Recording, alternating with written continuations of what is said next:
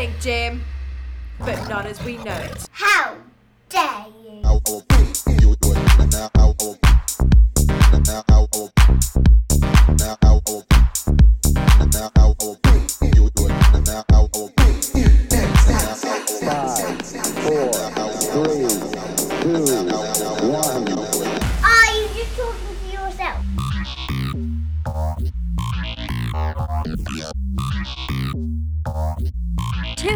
Zero. seven.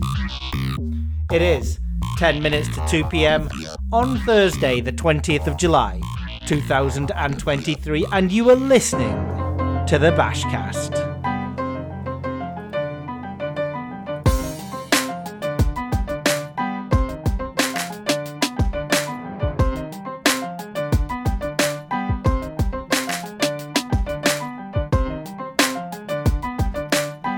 Coming up in this afternoon's Bashcast, Tom recaps the Smart Bash networking event, the good, the bad, the negative EV blackjack, and the Jaeger bombs that cost £1,500. The Women's World Cup is underway. What edges are we looking for there? And given the goals in 2019, will it be overs and overs and overs and overs? We have an email segment, some praise, some trolls, feedback from the BTC segment in the last Bashcast, and a technical question about closing line value. And we end with some words of honesty ahead of the school summer holiday break as Tom goes on the hunt for a new best friend. All of that and more coming up in the Bashcast this afternoon.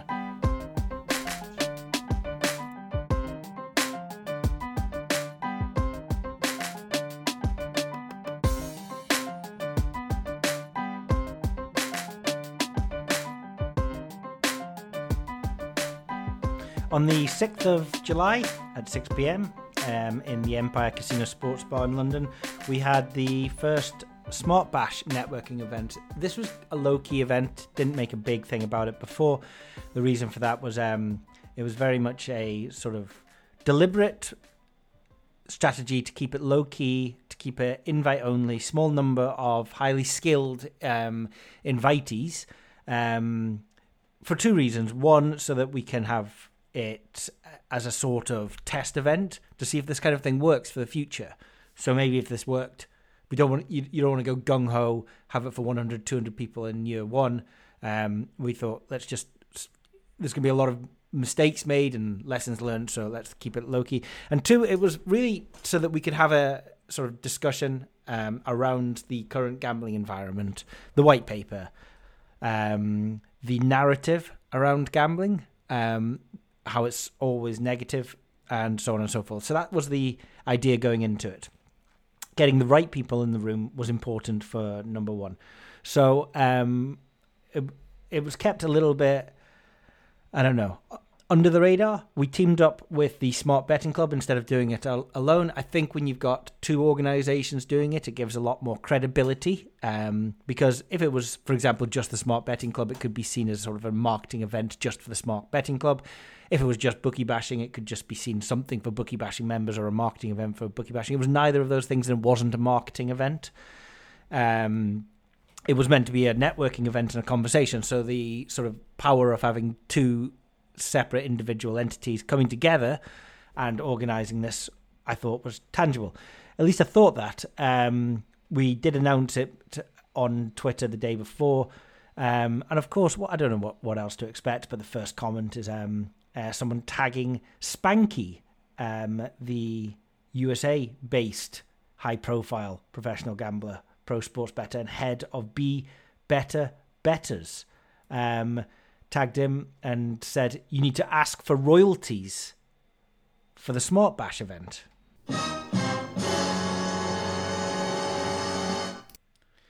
Royalties, eh? I mean, what's this about? Well, Spanky created um, an, a big Las Vegas event called the Bet Bash. Um, he created this.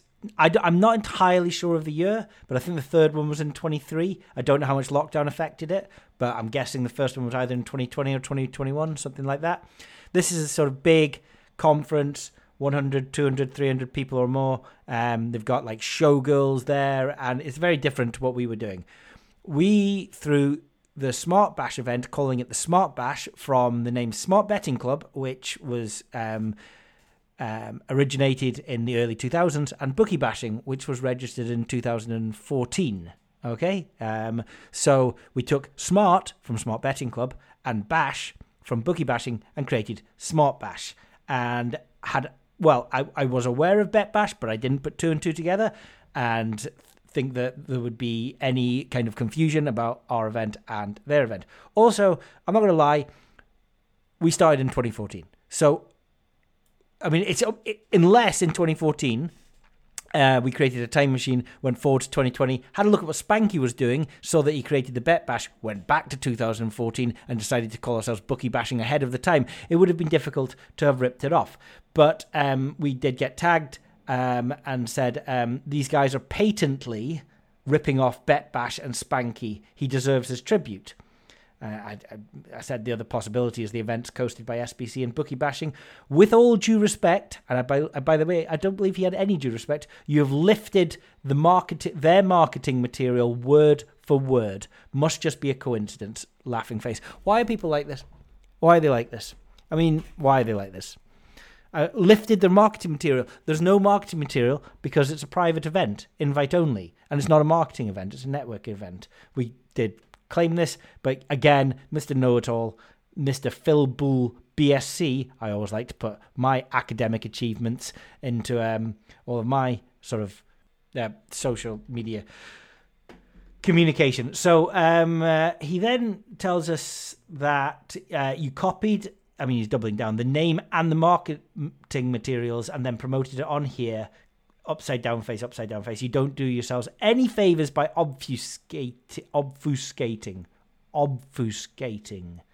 You know, when you see that word written down, you know what it means, but I've just realized I've never said it in my life before. The dictionary says uh, obfuscate. Um, the spelling changes will deform some familiar words and obfuscate their etymological origins. To be fair to him, it's very good use of that word. Um, he then tags Spanky yet again at Spanky. Cool with your project being uncannily similar to this one. Um, and I did tell him I'm absolutely cool with Spanky um, giving the Bet Bash an uncannily similar name to Bookie Bashing, which started five or six years earlier. It always ends up like that. Completely missing the point of what we're trying to do, but there you go. So I got up at um, crack of dawn, um, headed over to the train station, uh, parked my car in Birmingham International train station, um, jumped on the train.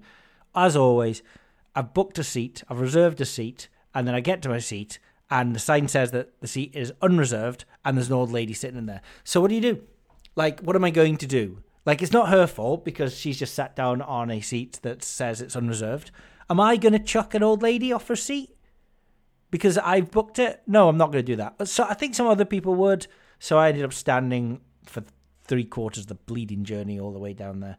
Um, get down to the event. I'm fasting all day, which was strategy error number one, but we'll come back to that.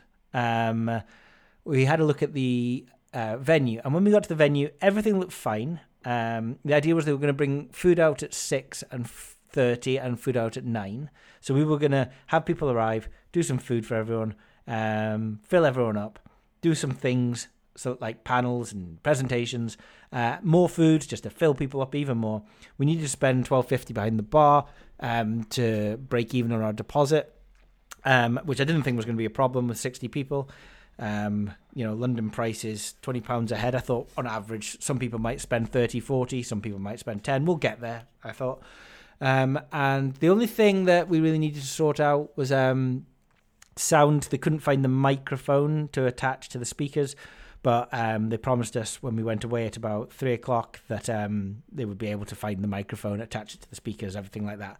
So that was all cool did my best to um, sort of behave myself in the afternoon. I had about 101 different um, messages asking, "Do I want to go for a pint in this pub and that pub and this pub and that pub?" And um, um, the my issue is once I start, I'm not going to stop. So I wanted to start as late as possible. Um, the other issue I have, especially if I'm going to be standing and speaking and organising, is a, a phenomena, a phenomena that I have been party to all my adult life since I was 18 years old. And this is something called the infinite P cycle. Okay? So my bladder, I mean, I know it's too much information, but here you go. It's never been the strongest in terms of, you know, you, you can sit with my mate Dan, he's six foot five, and you sit and drink with him, and he'll have six pints, seven pints before he goes to the toilet. Whereas I'm half a pint down and I'm gone, right? But I do, especially when I'm fasting as well. For some reason, the two things that exacerbate it are alcohol and fasting. I think the fasting because I drink so much water and coffee when I'm fasting. What can happen um, if I give you an example of the Birmingham Christmas market? The Birmingham Christmas market can be huge, and there's like one set of toilets, and very, very busy, crowded bars and very, very busy, crowded areas. Uh, terrorist dream, to tell you the truth. And if you're stuck in the middle of it, what you can do is you can get your big Stein, your big beer, and you can drink it, and maybe have a second, and then I need the loo, and I'll go over to the loo, and it takes forever. And I get to the loo, and then you get back, and by the time you're back, I need to go to the toilet again. And this can get so bad. If you imagine a graph with the y axis being the distance from the toilet and the x axis being time, okay? In certain particular setups, I can find myself in a loop, an infinite loop of doing nothing but going backwards and forwards to the toilet. And it can ruin a night. So, one of the issues I might have had if I'd started at one o'clock, two o'clock in the afternoon and just continued straight through would be to fall into the infinite P cycle. And that, w- that wasn't where I wanted to go. So, um, tried to behave myself, but then got there. And when I got there, um, about four different people bought me a drink at the same time. So I was quadruple parked, and that was the beginning of the end for me. So um, it was. Um, it kicked off with um, the Gamblers Consumer Forum. This is um, Andrew Woodman, who we've had on the Bashcast before, and Abby McGregor, who um, are going to really be important on the gambling landscape over the next 12 months, especially with a lot of fight back to the um, the white paper. They have a five point plan going forward. If you want to know more about this, go to the gamblersconsumerforum.com. They want to call for a change in culture at the Gambling Commission, so it actually does the job of a recu- regulator to represent and protect the interests of customer consumers, um, and particularly by correcting poor market practice. And then, if that's not achieved, they want a new regulator. They want to campa- campaign for an panel of objective qualified clinicians who are experts in addiction recovery to advise the government. Um, they want to strongly object against the use of affordability checks. Um, they want to call for the creation of a government panel made up of ordinary gamblers, as well as independent bookmakers and sporting industry representatives, to directly influence government policy. And they aim to achieve this through a strong social media presence, a media campaign, a lobbying campaign, and by responding to consultations and inquiries. Um, there's probably no one better um, to uh, fight our cause. I mean, we've had Brian Chappell, but he's a one man band um, over at Jimmy Justice um, on Twitter. He's not particularly well just now. He couldn't make the event. He sent his best wishes. A one man band wasn't going to solve this problem. Outfits like Bookie Bashing and Smart Betting Club, they could be seen to have um, ulterior motives. We're not going to solve this problem independent and standalone punters aren't going to solve this problem. Heaven forbid bookmakers aren't going to solve this problem, and heaven forbid the government's not going to solve this problem either. And even organisations such as the Horse Betting Forum, often quoted, the structure of those guys, the way that they have to sort of agree on with a a vote is it's it's not the forum to fight our side. These are our best chances, and I would recommend everyone gets behind them and supports them. So um, yeah, go and have a listen to the last Smart Betting Club podcast if you want to have a, a chance to hear what they're about. But they did a presentation for about an hour. Um, that was excellent. Just before then, the food did come out, and I recognised a mistake that I made. You come up to Worcestershire, sixty of you. I'll spend twelve hundred and fifty quid on food, and you will eat a lot of food. At least you will notice the food. At least you'll recognise that food exists. Blink and you missed it down at the Empire Casino, and I, I guess what what I got wrong is I didn't translate Leicester Square prices from Worcestershire prices. And yeah, I mean like these the we ordered a load of food, but the guys went around with the trays. I ordered fish and chips. I imagined like fish and chips. What actually it was was like um, a tiny little pot with a two inch bit of fish, like an hors d'oeuvre, like a fancy thing. It was delicious. It was just you could eat it all in less than half a bite and like three chips. And you have that. Well, you've had your fish and chips, and although we had other things like burger sliders, you could you could have inhaled the burger slider, delicious as it was, um, and not really noticed that you'd consumed anything. So um, I think I had like one tiny little bite to eat. That was my fast broken. No more food. Continue on the drinking. Started to spell a little bit of da- danger for me. Um, we then had a panel and we had problems with both the presentation and the panel. And the problems was they couldn't find the microphone.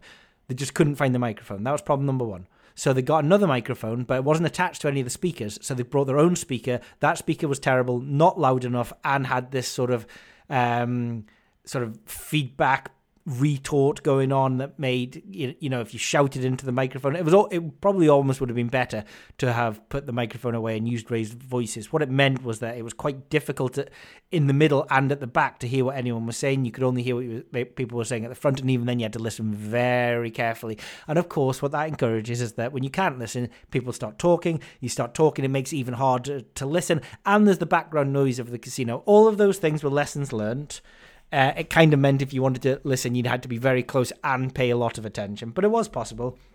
Um, so we then had a panel. We had um, uh, Nick Goff on the panel. Um, we had Pete from SBC, um, sort of moderating. We had Russ Wiseman, the chairman at Star Sports Group, um, and we had Harry Stewart Moore, a gambling lawyer, who um, one of my team was very interested in hearing from and speaking to because whenever we have legal issues with the bookmaker, he's always the guy that sort of uh, runs with all of the um, submissions to the small claims court, things like that. Um, he was the guy in university when he got a parking ticket. Instead of just paying it or forgetting about it, he would spend three years challenging it because he just can't let it go. That's exactly the kind of person you need in the team. So it was a really interesting panel. They were um, discussing things around affordability, the white paper, black market regulation, sharp betting. I think I asked a question of the panel um, Would we ever be in a situation where we can have a bookmaker just pricing stuff up from what they think it should be? And if we can beat them, we can beat them. Just allow us to beat them. And if you have to remove concessions and boosts and just have your margin on top there, would that be allowed? And the question is, well, what are you trying to beat? What do you think you can beat? And I didn't I didn't have something immediately off the top of my head, so I blurted out um, Town is what I'm trying to beat, which may be a little bit flippant. It probably was flippant because I saw six eyeballs roll at the same time, and they were all like, "No, no, never going to be there." So there's probably some nuances and things that I don't understand about some of these weaker markets and the logistics of bookmaking.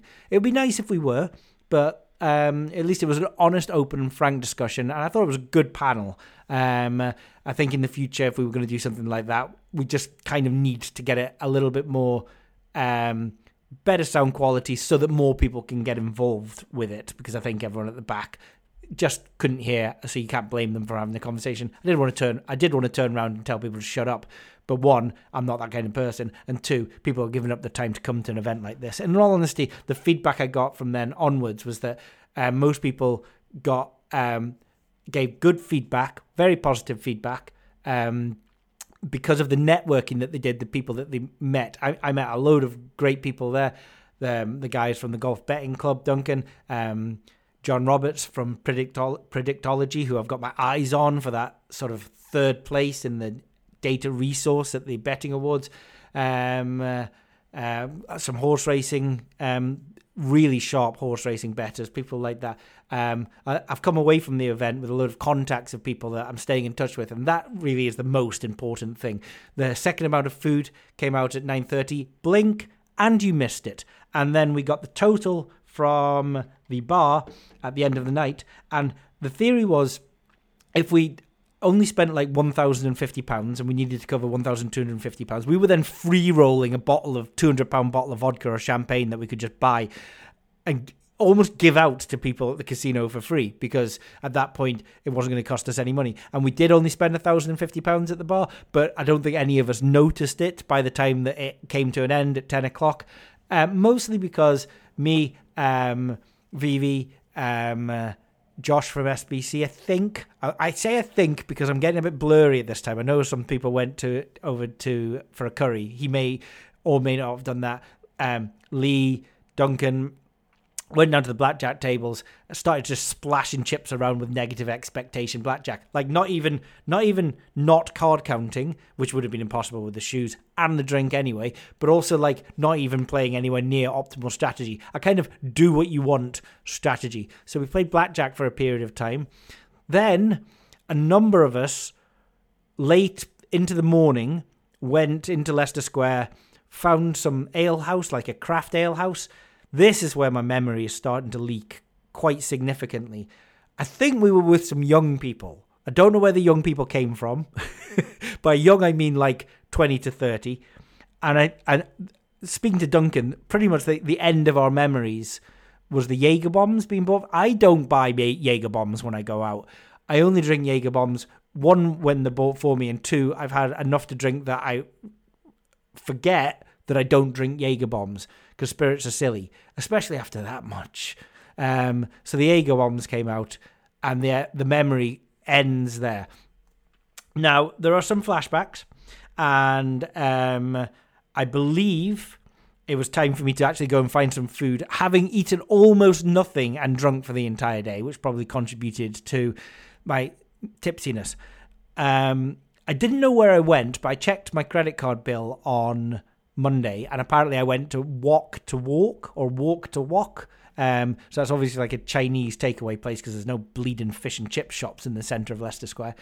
And um, I bought presumably some noodles or some rice, and then I went to try and find a taxi. And I remembered if I'm getting an Uber, um, I've got new credit cards and debit cards since the last time I'd used Uber, so I had to get my credit card out of my wallet to upload the new details, half cut and stand, stood in the middle of a Leicester Square um, in order just to order an Uber.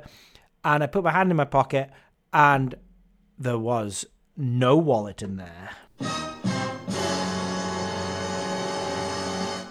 And I'll tell you the super annoying thing about losing a wallet, other than it's always super annoying losing a wallet. I, before I went to London, I picked up my wallet. I normally just pay for stuff on like Apple Pay, but I have like a gambling wallet which is big enough to keep afloat in. Um, uh, uh, but I, I only take that out if I'm going to the shops or stuff like that. And I remember thinking, you're going to lose this. You're going to have too much to drink and lose this. So leave one credit card behind at home so that when you lose it, um, uh, you're going to be able to um, function by getting home and having a credit card whilst you wait for the replacements. So I had the thought that I was going to lose it, and I lost it. And I don't know how much I won or lost in the blackjack. I was sort of bankrolling a few people, so I was like putting the money down for people they were playing, and then I, I don't know how much we cashed out for. I, I kind of in my head think we were break even. We might have lost, we might have won. I don't remember. But I, I went with about 1500 quid in cash and it was gone. Um, and that was irritating. I had to um, find a taxi that would then take me back to my hotel. and then I had to find a mate at the hotel to come and pay for my taxi because I had no money. Um, and then the two of us went off to celebrate the rest of the evening until eight in the morning, which was foolish because I'd paid for a hotel room. There was no need to have done that. And so then I went back over to Leicester Square to see if I could find my wallet at eight in the morning. I don't know why I thought I could find it. Was it just going to be lying on the ground? I think I thought I could find the bar or the takeaway. I could find neither. Couldn't really remember anything. So then back over to Euston to up to Birmingham International because, of course, the schools are on strike. Why wouldn't they be? So I had to get home for the little boy but as um, I can't drive back from Birmingham International because I've been drinking all night. Fortunately, I had a friend who was working in that area that needed to go back to where I was living anyway. So talked to him, and he could come and drive my car back. But I got to Birmingham International. I realise I've lost my wallet. The wallet has the car parking ticket in it. I even took a photograph of the ticket to prove that I had it, just in case something like this happened. But there's no human being that works at the car park at Birmingham International. It's all it's all automated. Also, brilliant layout. This the ticket machines are within the train station, which is a 10 minute walk from the car park. So you have to pay for your ticket and then walk 10 minutes to the car. I had no ticket to pay. There was some sort of lost ticket for £60 thing. So I paid that because I've still got my credit card on the Apple Pay that isn't lost. And I paid it and no receipt or ticket was given to me. I'm like, what's going on here? just, it just didn't give me anything. So went back to the car, thought I could sort it out at the barrier, went to the barrier, it just doesn't open. I don't know why I thought it would open. Like they, but it just didn't. Like the lost ticket doesn't know the registration of my vehicle. I'm like, how do I get out? I thought about tailing somebody out, somebody out of the barrier. Um, I have a roof rack on though from camping, stupidly because it's empty, and oh, the barrier did seem to come down. I was timing it; it wasn't going to work, so um, we um, we couldn't really do that.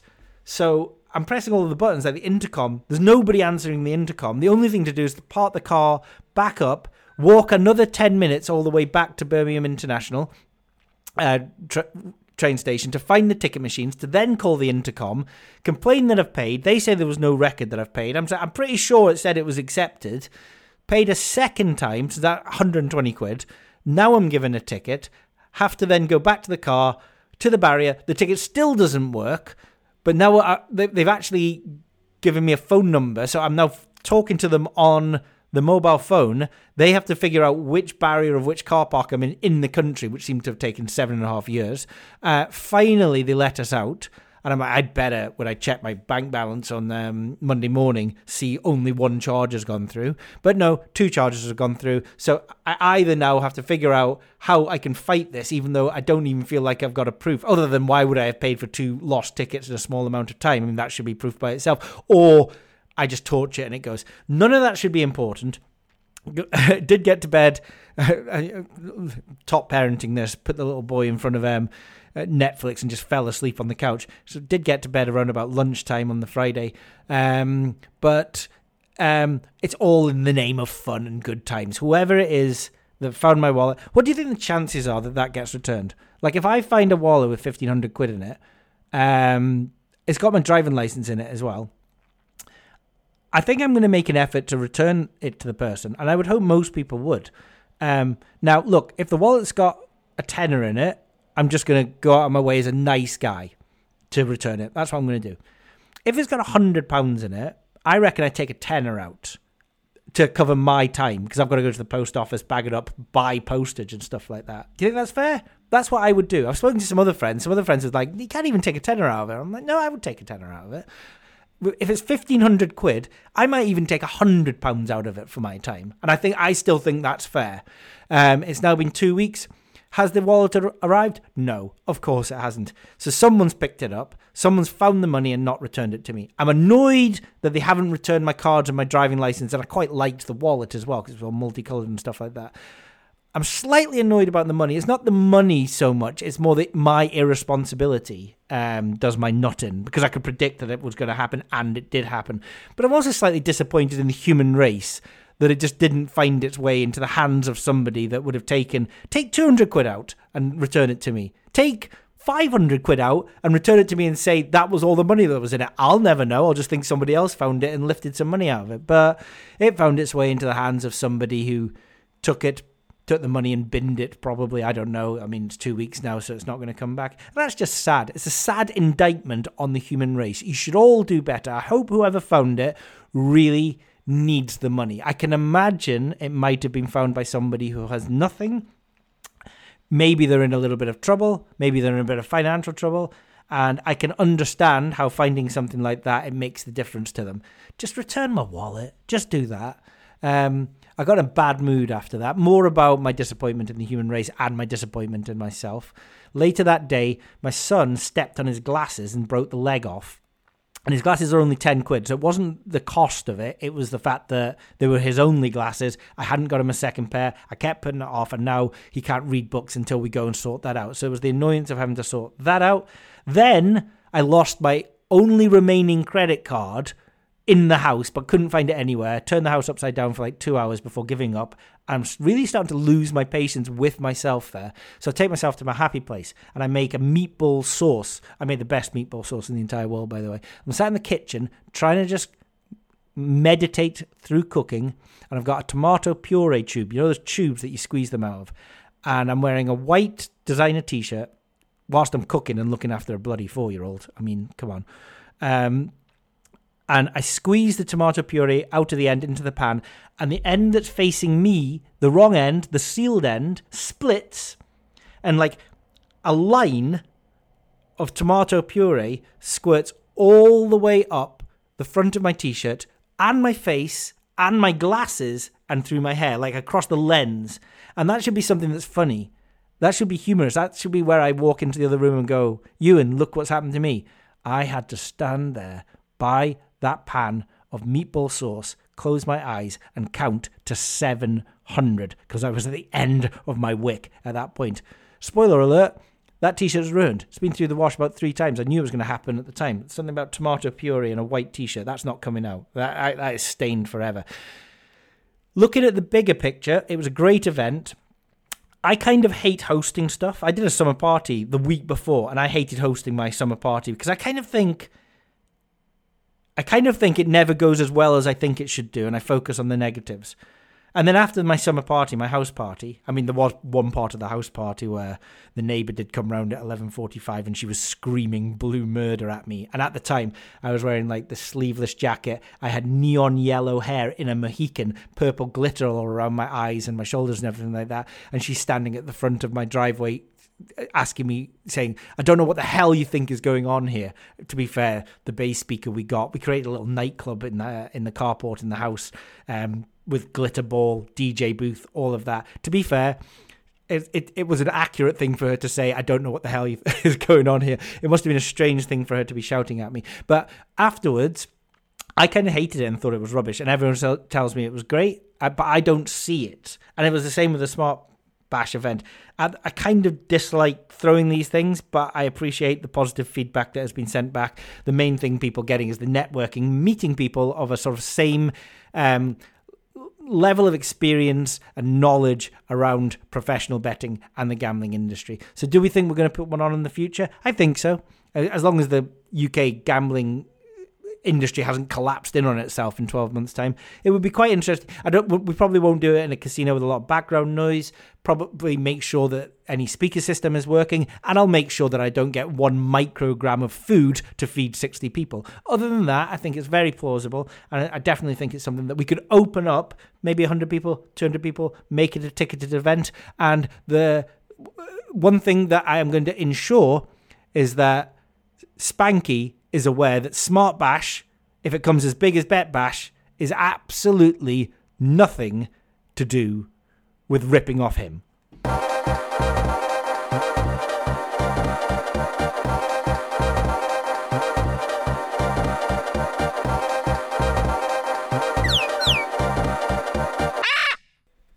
The FIFA Women's World Cup 2023 kicks off in the morning. It's 8 o'clock in the morning. We've got um, New Zealand women versus Norway women, women, and then Australia women, Ireland women at 11 o'clock in the morning. If you want to hear Matt Trenhill's viewpoint of why there are so many goals in women's football, have a listen to the Bashcast, the Christmas special.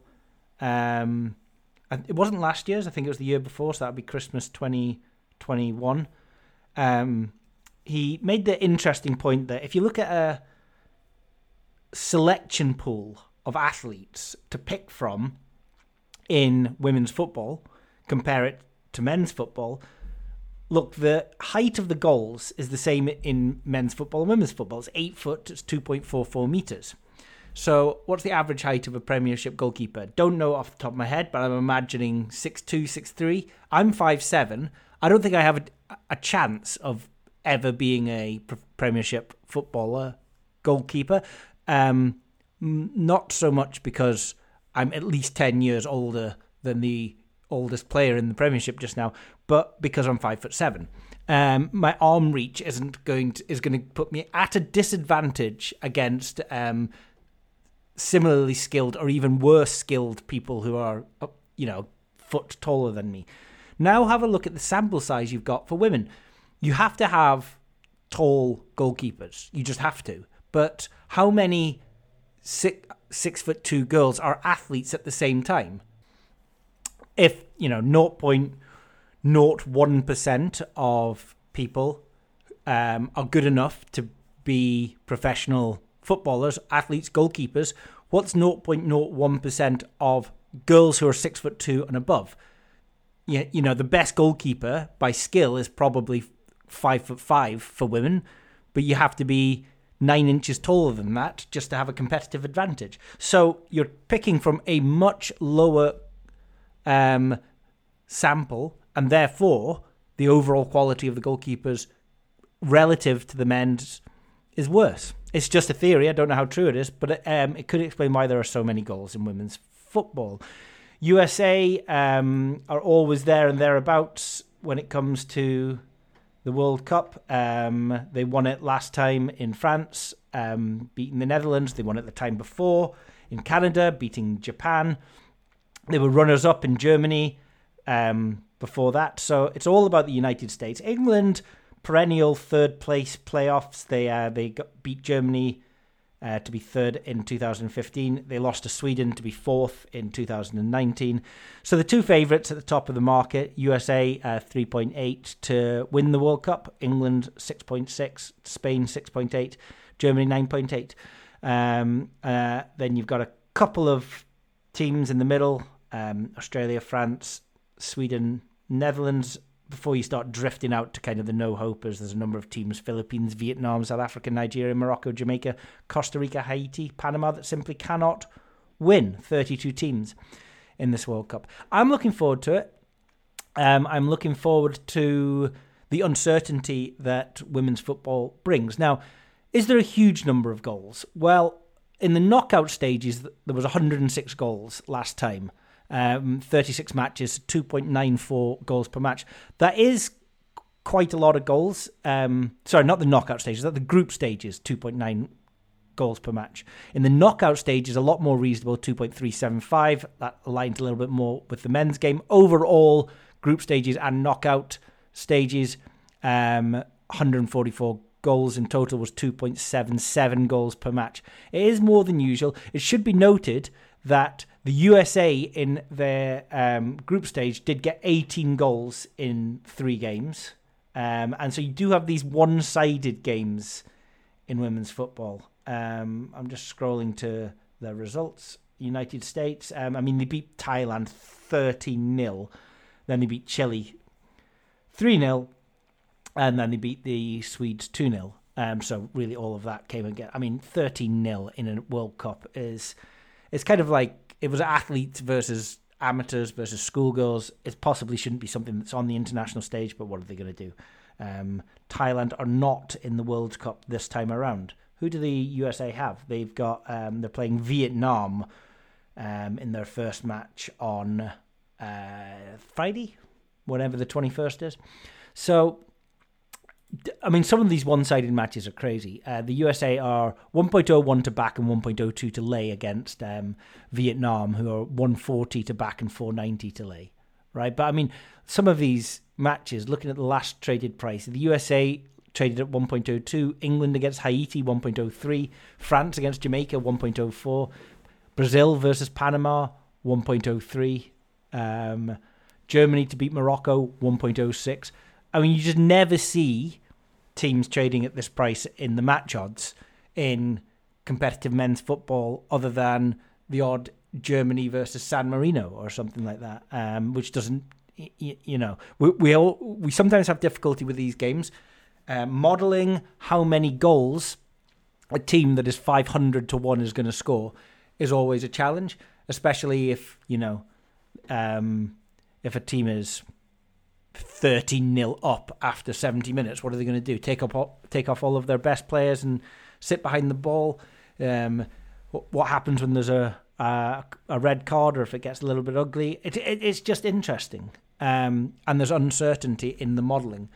But there's uncertainty in the modelling both from our side of the fence as modelers, um, uh, trying to achieve some edges in the market, but also with the market makers, makers and the market itself. There's uncertainty on both sides. So we're uncertain, but they're uncertain.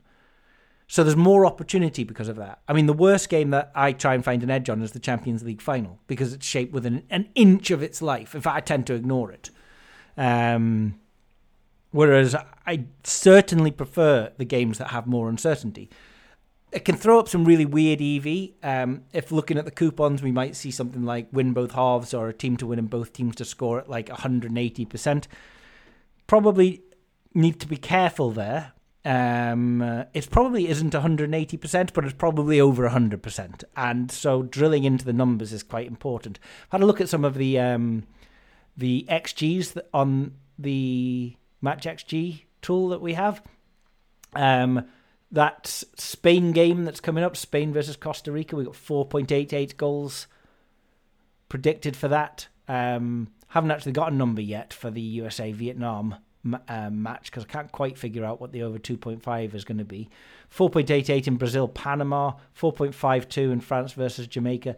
Loads and loads of goals. Um, again, haven't quite been able to sort of drill into the corners, but I mean, for that Spain match, if I can find that, um, that that could be anything between two goals and ten goals. It could be more than 10 goals. And so, what I am slightly interested in, therefore, is player goal scorer. Um, and I've been having a look at some of the XGs for some of the players. And I mean, as you would expect, some of them are sort of Haalandish outrageous. I mean, there's a handful of goals who have um, an XG just now over 1.5 in their match. They're, they're, all in USA versus Vietnam. Sophia Smith, Lynn Williams, Alex Morgan, Megan Rapinoe. I mean, Alex Morgan's got an XG. This is a player has an XG of 1.95 in that match, which is just outrageous. Spain, Costa Rica, Jennifer Hermoso, 1.34. Esther Gonzalez, 1.43. I mean, Esther Gonzalez expected to score, if she scores one goal, that. The, she's half a goal less than what the markets are predicting just now. Um, France versus J- Jamaica, Eugene Le Sommer, uh, 1.35 goals in that. Um, I'm very encouraged to see that Betfred are going double delight hat trick heaven in this. I don't know if they're going in every single game, but they are going in the first few. That's for sure. Uh, let's bring up Betfred now. Let's see if he mentions if he's doing it in every. It'll be nuts if he does it in like the USA game. Absolutely nuts. Betfred, promotions. The pre-match top price England women to win the World Cup. Oh, okay. What's the price that you're doing? Um, oh, anyway, who cares? Ah, let's have a look. Um, no, they're just top price. Bet here. England to win the World Cup, 6.0, 6.4 in the exchange, so whatever. That's a, nothing thing. Pre-match double delight hat trick heaven. Selected games only. Yeah, he's not going in every single game, is he? Um, not going in the USA game. Can't blame him. Cannot blame him for that. How about pre-match? Uh, sorry, in play. Yeah, he's not doing it in play either. Fair enough, Fred. Don't blame you. But he is doing it in a few. Um, uh, so both games tomorrow: New Zealand, Norway, and Australia versus the Republic of Ireland.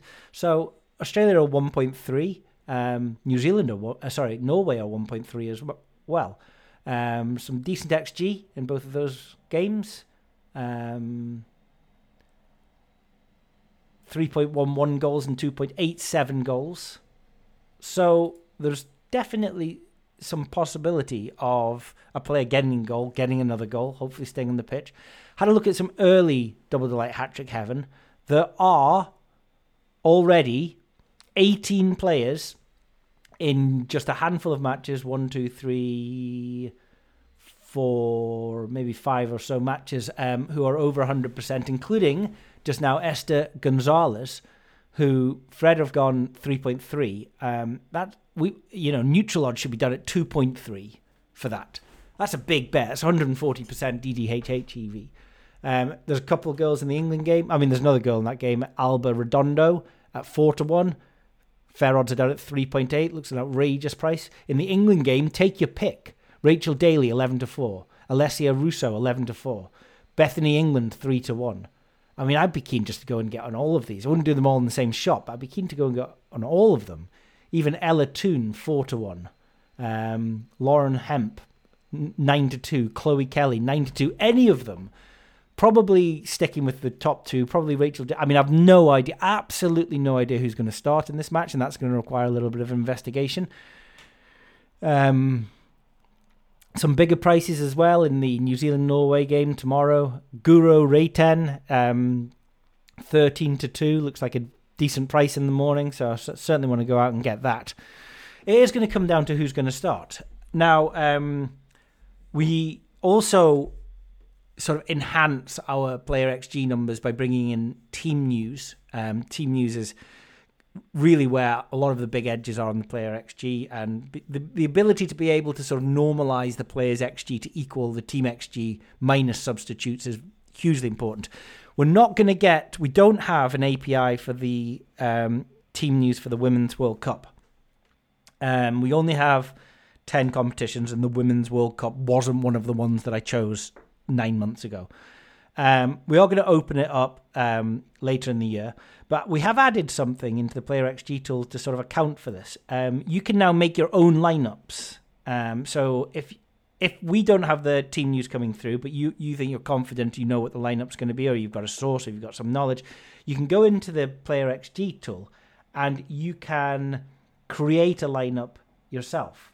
Um, just click the button that says Add Lineups and then you get some drop downs for the home and away teams, and you can pick all of your players, and then um, you can normalize the teams, and you'll see um, how your lineups will affect the XG of each player, and then you can trade around. You know, if you're confident, which oh, you should only be doing, well, maybe you're just interested, but if you're confident, you can do this, and then you can trade around the anytime goal scorer price with your numbers. The first goal scorer price, two plus and three plus, double delight hat trick heaven as well. Um, I thought it was interesting last year. I was watching the America Thailand game, um, and those goals when they went in, um, they went in in like the twelfth, the twentieth, the thirty second. Um, so it was only three 0 at half time, and I was kind of looking at what the over seven point five and over eight point five numbers were, and there were so many late goals: 74, 81, 87, 79, 85, 90 plus two. So six or seven goals in the last 15 minutes of that game. Um, and if you were watching it, the Thailand girls had pre- pretty much just given up. And I kind of wish that we had these edges where you, in play where you could model the different um, expected goals and sort of play around with the overs price. It's something I've looked at, but it moves so fast. Um, it's incredibly difficult to for us, especially at bookie bashing, to provide in play modeling. I can kind of have a mess around with my spreadsheets, but the numbers just things happen too quickly in football for our our systems to currently catch up, which is why everything is pre-match. I would definitely keep an eye on it. I'd be keeping an eye on things like um, corners. I'd be keeping an eye on things like um, over 2.5, over 3.5, match odds on both teams to score because, you know, what is the XG of um, some of these lower teams? I don't know. I'm going to have a drill in now, actually. If I bring up um, the match XG page.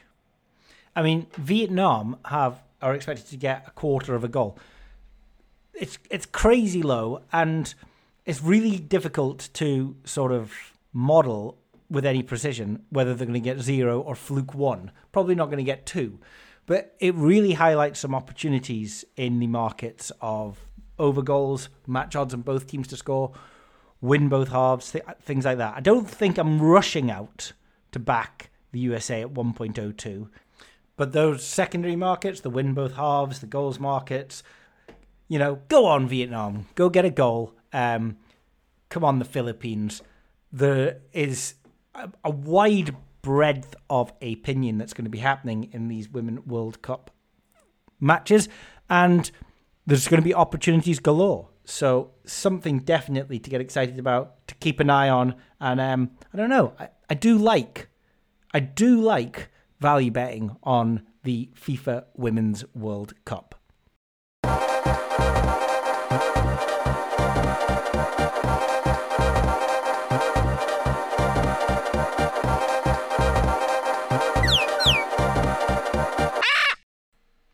Just going to catch up on some emails and some feedback because, well, why not? Um, both the positive and the negative. some people are like, um, why do you ever focus on the negative? And um, they say, just ignore it and don't give it any attention. And to that, I'd say, well, the answer is because I can. And also, I'm just built that if I get nine bits of positive feedback and one bit of negative feedback, I kind of go to sleep thinking about the negative feedback. Um, and so it's my platform, and I'm able to at least address it and get my thoughts out here rather than just locking it up in a key and getting away. So, um, just recently, um, this was the 15th of July, four days ago, I just wanted to say thanks for letting me join. Um, that's all right, no problem. After three years of match betting, I finally found this place. I placed a one pound each way lucky 15 on today's racing and won 6.5k. I'm shell shocked to say the least. Well, good stuff. Um, obviously, I've no idea how much EV you've banked, right? So if you've banked 6.5k of EV and no other bets won, and that's one, then um, you've done the right thing. And perhaps you're running way hot, and perhaps um, uh, you're running cold, and you've banked 10k of EV. The EV is the important thing. It's just it, I I understand it. It is nice just to have these huge wins just sort of land. Um, but um, the way I can sort of tell with the one pound each way lucky fifteen, that's going to be a thirty pound bet, returning six and a half thousand pounds. Strap in for the losing run. Um, it's always the case. I think that um, if the losing runs at the beginning, a lot of people just don't get through it, um, and you know, you see a lot of people join, uh, try it out, haven't hit anything in the first month, and then that's them gone. And you kind of understand it, but um, if you join and you hit six and a half k in the first day, then you're going to be around for a long time. And it, it's sort of both things shouldn't count. Um, it's just EV banked. Keep on e- banking that EV over and over again, and it will iron itself out. If you run hot, do recognize that you're running hot. If you run closed, uh, cold, do recognize that you're running cold. Although you have to have faith in the system if you run cold from the beginning. The number of graphs that I've seen that I find always very impressive are those that 500, 1,000 bets in, the break even or slightly losing. And then you always see that the the upswing occurs, and you're like, I've got admiration that you stuck it out. I think we did have a record um, the other day. Um, somebody signed up, and within like half an hour, they then cancelled and asked for a refund, saying it wasn't worth it. It's too expensive. It's not worth the money.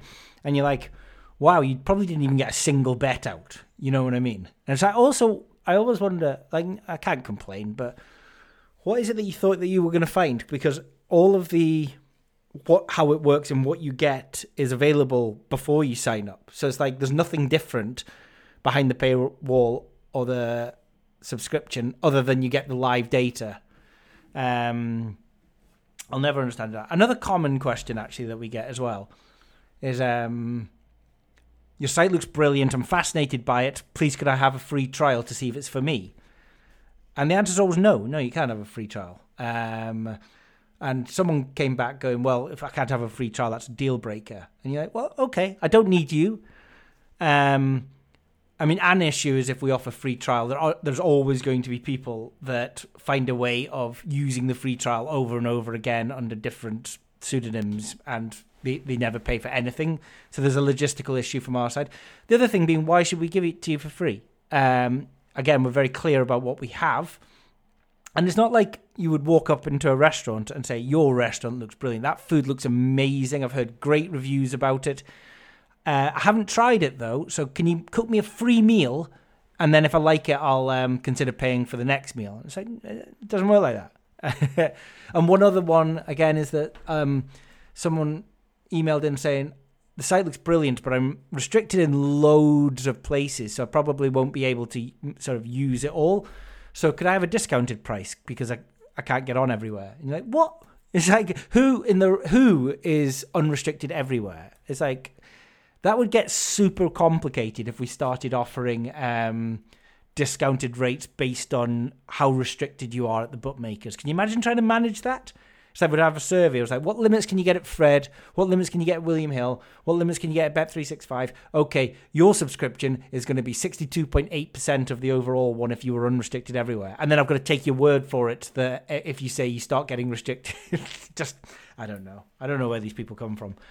So that was that. We got an email in the other day. which is quite a nice one. I, I re- do you know what? Really enjoy receiving emails like this. It was, um, hey, I just wanted to say a massive thank you for all the hard work that you put in. Although I'm only doing small stakes, this has been life changing for me and my husband. We now both only work eight days a month. BB bookie bashing profits cover the loss in our salaries. I've been a member for a couple of years and can honestly say this has helped us so much. Um, I dabbled a little bit in multis, but to be honest, I find the steady income from singles is better for me. Uh, this, will be on horses. And you know what? That's 100% fine. I mean, the, there is better EV in multiples, but there is higher variance um, at the same odds. So if that works for you, it works for you. You know, you find you find the way to bet that is comfortable for your risk tolerance and profile, and you run with it like that. I would certainly not recommend anyone uh, betting um, compounding EV when it increases the variance and then they can't handle the risk profile. You know what I mean? Um, I'm just gonna going into the golf. Um, okay, I mean we've had a little bit of a break-even year on the golf so far. I mean, leading MacIntyre. I think he was down at 1.4 or 1.5 after that incredible shot on the 18th in the Scottish Open. I mean, I was big on MacIntyre. I wanted a big one just before the summer holidays. I was only outright win on him. I wasn't um, wasn't each way on him, so I needed him to win. And um, the, the 17th and 18th were the two hardest holes. And when he finished, he was one shot ahead of McIlroy with t- McIlroy with two to play. And McIlroy just does what Mark McIlroy does. He won it fair and square. He goes birdie, birdie, birdie, birdie on two holes. They're the two hardest co- holes on the entire course. You can't complain when someone just wins it, like McIlroy just won it. You know what I mean? I'm not going to lie, Hedgins for Gardeners, the thought crossed my mind of taking some out at 1.5 at MacIntyre. The thought always does cross my mind. I do what I always did. I hovered over the lay button and I just I just decided to let's just see what McIlroy does on the 17th and then by then it was it was over.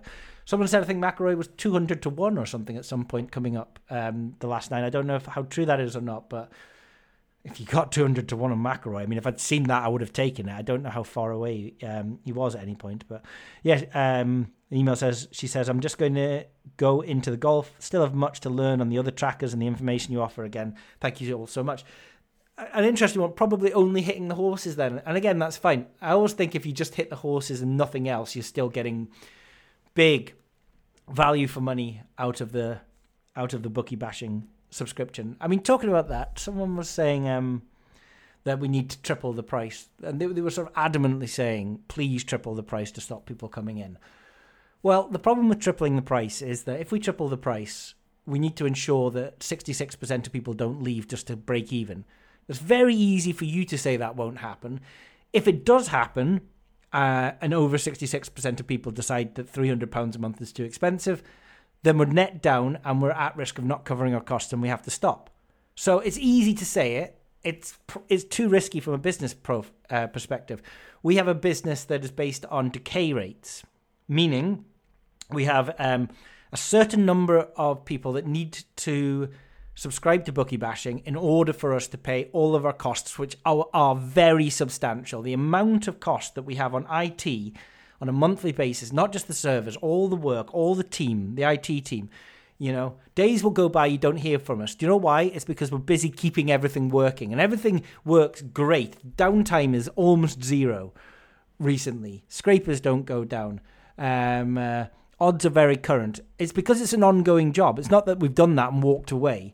Always getting blocked, always doing work if we get any time whatsoever, we'll sort of start enhancing um, tools and trackers as we have done recently. So you can now filter by race, filter by um, um, race course on the horse racing tracker. You can um, start counting the number of times you've put horses in multiples or you've bet on it with a little um, little counting system. All of these things, these were like user requests, and when we get time, we can get round to doing them. But often we don't have any time because we're just keeping things rolling. So we've got a huge number of costs, and we need the membership base to not decay beyond a point where we can't cover our costs. Because if we can't cover our costs, then we're in trouble. And it's always a worry of mine that we get into trouble. So what does this mean? Well, naturally, people leave all the time for various reasons. Some people are just restricted everywhere and they can't get on, and that is happening more and more, and that will always happen. So there will always be people that, you know, they got restricted on online soft and they don't want to do shops or exchanges, and so they're gone. So those people will always be leaving. So there will never be a situation where we don't need new people through the door. And we just try and get the same number of people to come through the door as there are leaving.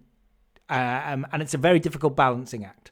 Uh, people sometimes people leave because they're going on holiday or taking a break. Sometimes people leave because they bust run bad and busted a bankroll. Sometimes people leave because they've run hot and they've actually, you know, I know something I've seen is that when people win a lot of money, you tend to find that they cancel.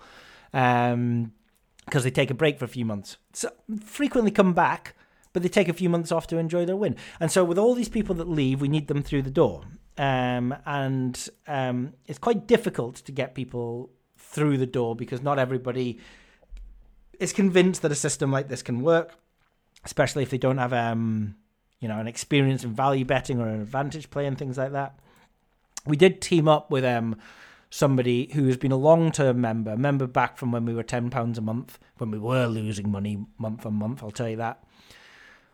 And um, he um, is now our only, if you like, affiliate. We don't have thousands of affiliates. In fact, we, we frequently get people getting in touch with us saying, What is your affiliate scheme? To which we say, We don't have one because we don't need it, because um, we don't want thousands of people saying, um, you could they're affiliated with us and um, you can get a discount at the same time as keeping uh, worrying about keeping the membership level from decaying keeping it static we also are very conscious it, it can't get too big there is a ceiling and if we burst the ceiling we implode because the ev goes away very conscious on that this, this is what some members are saying about why don't we triple the cost we've got an eye on it we've seen edges been ruined before we won't be it this time. Although frequently, sometimes you see, sometimes you see some things that aren't real, like um, somebody who's beeping outside. Hush down. Is it you that's real? Um, they say things like somebody said horses haven't been worthwhile for ages now, and it's, that's it's simply not true. Um, the number of volume of horses we have on the tracker is as good as ever. The amount of EV, the amount of wins that we hear about. I can only think that that comment was said to put people off. You don't need to worry about putting people off. Trust me. And also, just the, the one week before then was Royal Ascot, when everybody was celebrating, saying what a fantastic success it was. So it went from one week from it being a success to it hasn't been worthwhile for a long time. You just got to be very wary when people say stuff like that. But anyway, we've joined somebody that is affiliated to us to help us with getting pe- new eyes through the door to stop the decay rate so that we can keep membership levels balanced. And um, he had a sort of promotional video up about bookie bashing. The comments underneath were I'm going to read them out to you. Sad times, gambling is dead. Um, they won't last two minutes, unfortunately. The game is up, mate. This is the next one. No one is betting anymore. The next one says, They shut your accounts down in two minutes. Don't be fooled. Stick to casino. Yeah, stick to your 10p free, free spins. Somebody said, Unbelievable promoting bookie bashing. This site is the biggest scam about. That gets me. You can just, Mr. Anonymous can just jump on to these comments and say that the last 10 years of work that we've put on, put up, with all the independent proofing, and all of the um, um, betting awards and everything like that, you can just call us a scam. And things like that stick. Because if uh, somebody hasn't heard of us and then sees that we're the biggest scam around, they don't join. Guess what, mate? If your um, objective is to stop people from joining and for us to shut the door, one, how would you have joined? Okay. And two, if nobody joins and we just get decay, then we shut down. Me, Duncan Lee, keep all of the value to ourselves and our teams, and nobody else can share with it. So is this what's going to happen? Because that that's the result of what you're attempting to do here. Um, this guy's a fraudster. Um, do not trust the site. Many have been scammed. Another person says, "Great, well done." So I mean, fuming when I saw that. It really doesn't help, and actually, it's not going to help you because if if we do not get anybody new through and we just decay, that's the only direction it goes in. How much money, I ask you, do you think I should dig into my own pocket to keep bookie bashing running at a loss? Right? Because it was a lot of money from 2015, 2016, 2017. All I'm saying is, is if this is your objective, maybe think twice about what the end goal will be if you're successful in deliberately throwing around these false statements. The next email in is a technical one um, from Tom, and not from me, unless I email myself in the middle of the night, but I pretty much don't remember doing that. He says, um, Hi, Tom. Hope you don't me- mind me uh, reaching out. Um, we were talking on one of my clinic calls, Tom and me, about um, beating the closing line. So, when you're betting on steamers, essentially that's what you're trying to do on the assumption that steamers are more likely to keep on steaming than they are to drift. Um, then um, the price is going to keep going down. So if you get it whilst it's steaming and it continues to steam, you beat the closing line. If you get it whilst it's steaming and then it drifts, then you don't beat the closing line. Can you beat that 50 50 sort of goalpost benchmark for beating the closing line? Then you should be profitable. That's why the coupons tracker is profitable. However, he's using um, the Game Center and the Player XG. Now, on the Game Center and the Player XG, what we do is we price up our own um, expected goals and then secondary goals markets and player markets based on those expectations. There's no concept of um, whether a team is steaming in, whether it is drifting or not. So you're looking at kind of static data. The edge really being to sort of beat more illiquid um, markets, biased markets, markets where um, the you know the market makers and the players and the exchanges are really they've got it wrong if you break everything down to first principles with the information that is around at any given time. Um, are these games that you pick randomly on the Player XG tool or the day the Game Center going to steam or going to drift? We do not know. You pick one at random, you don't know. So any particular team, therefore, has probably about a fifty percent chance of drifting, fifty percent chance of steaming. We can posit that, right? Um, so he's been having a look at his results because we've got this data archive tool now, and on the data archive tool, you can go back and have a look at the closing lines, right? So you can have a look at what you bet at, you can have a look at the closing lines, you can see if you're beating the closing line more often than not. It's a, it's a reasonable analysis, actually. I quite like um, um, what he's doing here to sort of validate his betting strategy. So he's broken down some numbers. Um, on the Player XG tool, he's got an ROI of plus 23.05% from 264 bets at an average odds of 20.99. First things first, super small sample size. I very much appreciate that it takes a long time to get to a large sample size here. So it's not really a criticism. It's not a criticism to be even looking at the numbers just now, see how we're doing. Um, it takes forever. Uh, same like on the shots on target. It just takes forever to start building up um, these data sets where we can look at it. Um, uh, on the game center is minus 31% ROI, so not doing quite as well from um, 353 bets. Now, that's in 192 games. Um, really, the sample size there is 192 because if you're betting on Asian handicap minus 1.5 and minus 2.5, you're betting on the really the sort of the same outcome, just a slight shift in it, but with the same team. Only one team's going to steam up and drift there, so the sample size is sort of 192, very low, especially at average odds 12.0, super low sample size. Very difficult to gauge anything from this. And um, when I was sort of drilling down into his numbers, my immediate thought was, well, they're not too meaningful, I'm afraid. Even though it's 192 unique games, it's a lot of games, it's just not enough. I mean, really, we should be maybe multiplying that by five before we can get anything meaningful out of it. Regardless, he did break it down for how many times he was beating the closing line or not. And here's where it got interesting. Um, his average edge was 7.33%, but when he placed the bet, but by the time it was at the closing line, it was only 1.8%. So he's not beating the closing line on average. Um, how many times is he not beating the closing line? Okay, 353 bets. Uh, the he, he didn't beat the closing line 266 times. And I was like, what? 266 times out of 353. 75%. That's an enormous number. I mean, look, think of it like this flip a coin, um, blindly flip a coin 353 times. You should be getting 175 odd heads, 175 odd tails, plus one. Um, and then if you're beating the closing line, You know, if you've got 190, you're doing really well there, right? Or if you're if you're not beating the closing line really well, really bad would be like 160. He's not beating the closing line 266 times.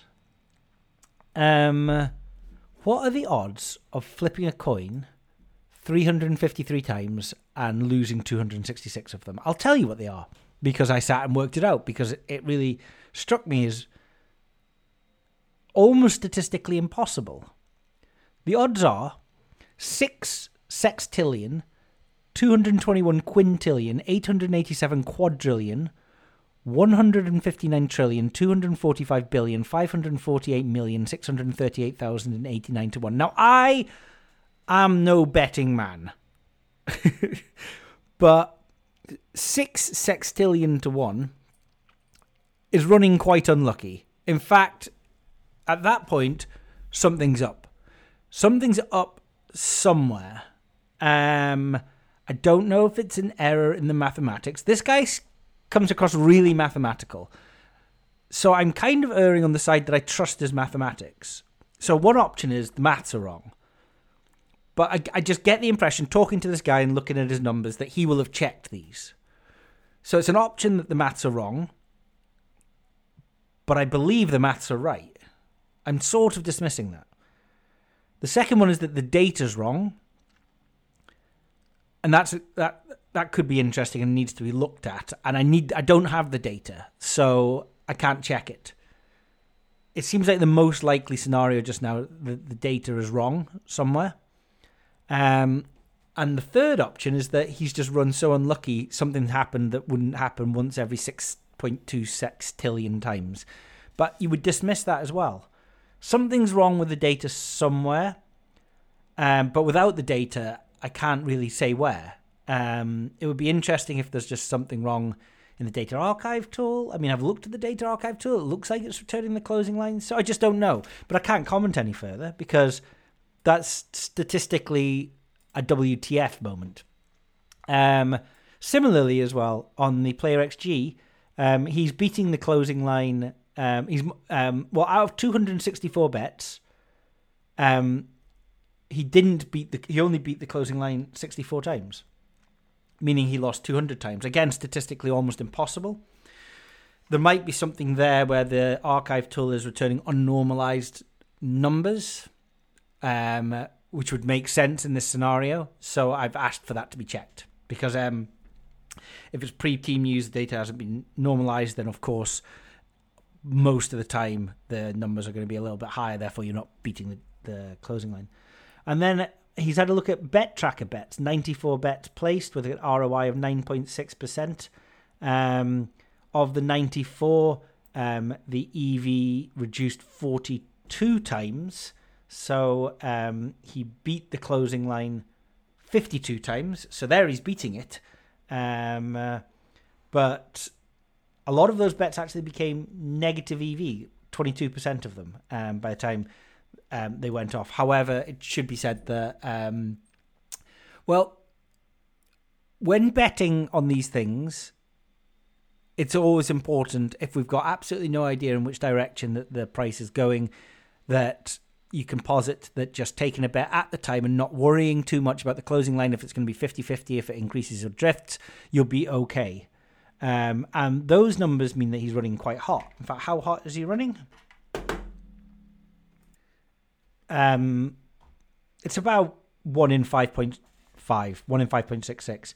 17% chance of um, success there. So that's running relatively hot. That's a reasonable analysis, and that's not outside of the realms of um, um, believability. But if he if he sort of ran those 94 bets um, uh, six times, he would expect to see an outcome like this once um, and he wouldn't do as well five times.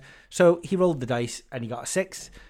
Um, it's still fairly unlikely, but not impossible. But the other two data sets are, well, they're, they're really not possible.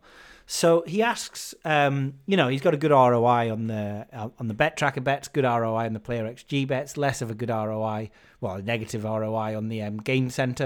192 games is not a lot. In terms of beating the closing line, though, can't explain it because um, it's so st- statistically unlikely that it shouldn't be happening.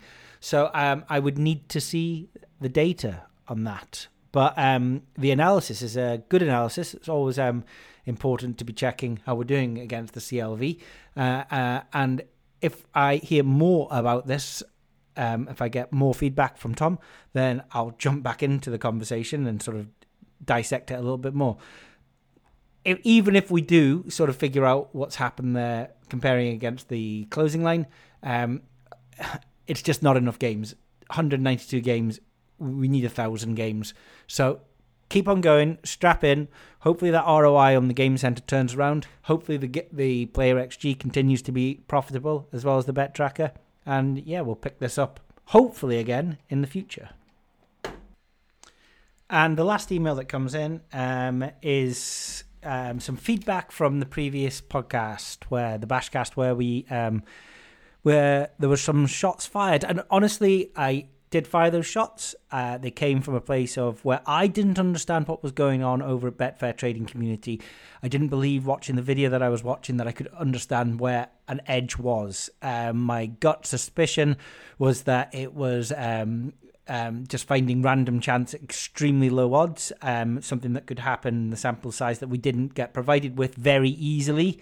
Um, and I am open to feedback or uh, a debate or a conversation around why I'm wrong, and I will correct myself if I am wrong. And I've had some feedback, and um, uh, so you know, man of my word. Um, let's have an open discussion about this. This comes from well, I won't say who it's from, um, but uh, this came in on the 10th of July, of nine days ago. Hi Tom, just listened to your latest podcast regarding BTC, the Betfair trading community will be BTC from here on, okay? I've previously been a member of BTC as well as Bookie Bashing and have used the over 1.5 goals strategy that you discussed on the podcast. So the strategy was um, finding particular games using some criteria that looking at particular leagues, looking at a very small amount of form, and then deciding to um, back over 1.5 goals at 30 minutes if it was still nil nil, and then um, laying at something like 50 minutes if a goal had gone in or not, essentially cashing out. Okay, and to me, there was no price sensitivity in there. Uh, there was no price sensitivity about gauging the expectation of goals in the match. There was no um, decay sensitivity or analysis between um, um, the price at the beginning of the match and at 30 minutes. There was no analysis of how many, what the price should have shortened by, or anything like that. And that's what stuck struck a chord with me because I would have thought that the, the we can come up with an algorithm to work out what the price should be at 30 minutes, and what we should be doing is beating the price, not just taking any price. Okay, but going back to the email. I don't think your criticisms of the video are at all unfair, to be honest, but here are my two cents which may or may not be of interest. BTC does not use mathematically sophisticated models for trading. They use basic stats like the one described in Martin's video. They do not calculate true odds. They do not look for plus EV prices. They don't even use XG. They're certainly not using inverse Poisson distributions and whatnot. In their defense, they do generally urge caution about following the strategies blind. They suggest using additional criteria for numbers of shots on target, corners, etc., to decide whether to enter markets or not. They also advocate watching matches closely where possible and learning to read them. That I'll give credit for. Certainly, um, things can happen in play, and there should be a, a, shift of expectation of the number of goals based on how um, open. How free it is? Has there been a red card? Has there been any action based on pre match assumptions? So, I do agree um, there's more to this. It's why why we don't do in play stuff because that's really hard to do um, uh, and provide sort of live automated models for. Back to the email. Um, I heard you on some podcast once mention a rugby match where the in play odds didn't move despite an underdog, Japan maybe, playing much better than expected. That's right, that was South Africa versus Japan. South Africa were 200 to 1 on the exchanges, 10 minutes in, still nil nil, and South Africa are out are, really underperforming against an up for it Japan team, and so they shouldn't have still been 200 to 1. And I went in for them at 200 to 1, won the bet when Japan won the match. That's an extreme example of the kind of thing they're looking for, I'd say. I suspect that the more successful of the BTC traders probably do have an edge using that method, if only because they claim to make a living from trading over a decade or so, and I have no reason to doubt the truth of that. I think you might find Martin and or Ryan open to discussing it with you, and I'm sure they would do a better job than my lukewarm attempt to defend their methods. Now, to be fair, I agree entirely with the in play stuff. In terms of people making a living from trading over a decade or so, take a thousand people and get them to um, trade on penny stocks. Um, some will win and some will lose. Um, you tend not to hear about the ones that lose and the ones that win say they've got an edge. Do they have an edge or did they get lucky? Look, I'm not saying nobody is a successful trader over BTC. I, I am kind of still saying that that over 1.5 strategy alone, to me, to my mind's eye, simply cannot be profitable more than 50% of the time. It can, in, fa- in fact, you, are losing um, edge on commission. So you've got to you you've not only got to win, but you've got to overcome commission edge. I'm open for a conversation with anyone, even with Ryan or Martin. I have reached out to Ryan and Martin about something else, not about this, in the past. Um, a, a number of times, didn't hear back from them. So um, I don't know if I'm going to reach out over this. Um, I don't want anyone to feel defensive or bad about what I'm saying, but I still am after an answer for why this is in any way profitable and not completely random chance. Oh, more shots fired! More shots fired! So it's that time of the year now where I uh, bid adieu and to you and to you and to you and say goodbye for a little period of time. So the kids' summer holidays, and I leverage my position as a professional gambler to do what I want to do in life, and that is to uh, spend some quality time um, with those around me, friends, family, lots of children. Um, I sort of I'm going to downscale the gambling quite a lot. I've still got runners going to shops, still going to be getting on plenty of DDHH, Women's World Cup. With things like the golf, I, I still get involved if I can, but I don't go out of my way. So, like, if I'm sat in a bar or a cafe at one o'clock um, on a Wednesday afternoon, and it's convenient. I'll get on it, but I don't stop what I'm doing and go out of my way to do it if that makes sense. Um, so volume goes all the way down. Um, so pack the, you know, pack the car up, pack the tent up, get the paddleboard in, get the kids surfboards and boogie boards in. If there's enough room, get the kids into the car and go away. Going to do at least two music festivals booked into. Going to see if there's a third I can do. Um, numerous camping trips last year. Um, focused on Wales, it was so good. We're just going to do Wales again, all the way from the south coast of the Gower Peninsula, Pembrokeshire, to the north coast, up in um, Nevin, Anglesey, places like that. Um, and just reconnect, if you like. Um, I'm I've had a little bit of a rough time this year. Um, it's a lot of personal stuff that I don't bring to the Bashcast because it involves other people, and many of the mistakes that have been made are mine. Um, so there's no need to be raising this on a platform such as this. Um, however, um, there's a, you find yourself in a little bit of a, a rut, especially a a gambler, professional gambler can, with the highs and the lows. And no matter how much you focus on the psychology and dealing with losing runs, they always can sort of raise an eyebrow. You can question, you can question um, your beliefs, not not just of mathematics, but of if this is what you want to be doing, or if there is more around. And the answer is there is more around. Um, and the more around for me is spending tangible time with my children, my wife, my friends, my friends' children, and that's what we're going to be doing. Spending a lot of time not doing a lot, telling ghost stories in tents, cooking barbecues, drinking wine, hopefully not too much wine. I've got um, a little spreadsheet that I've made where I award points for various things and I take points away for various things. I'm going to start at 1,000 points and I hope that I've got 1,500 points by the end of the holiday, but I could have zero.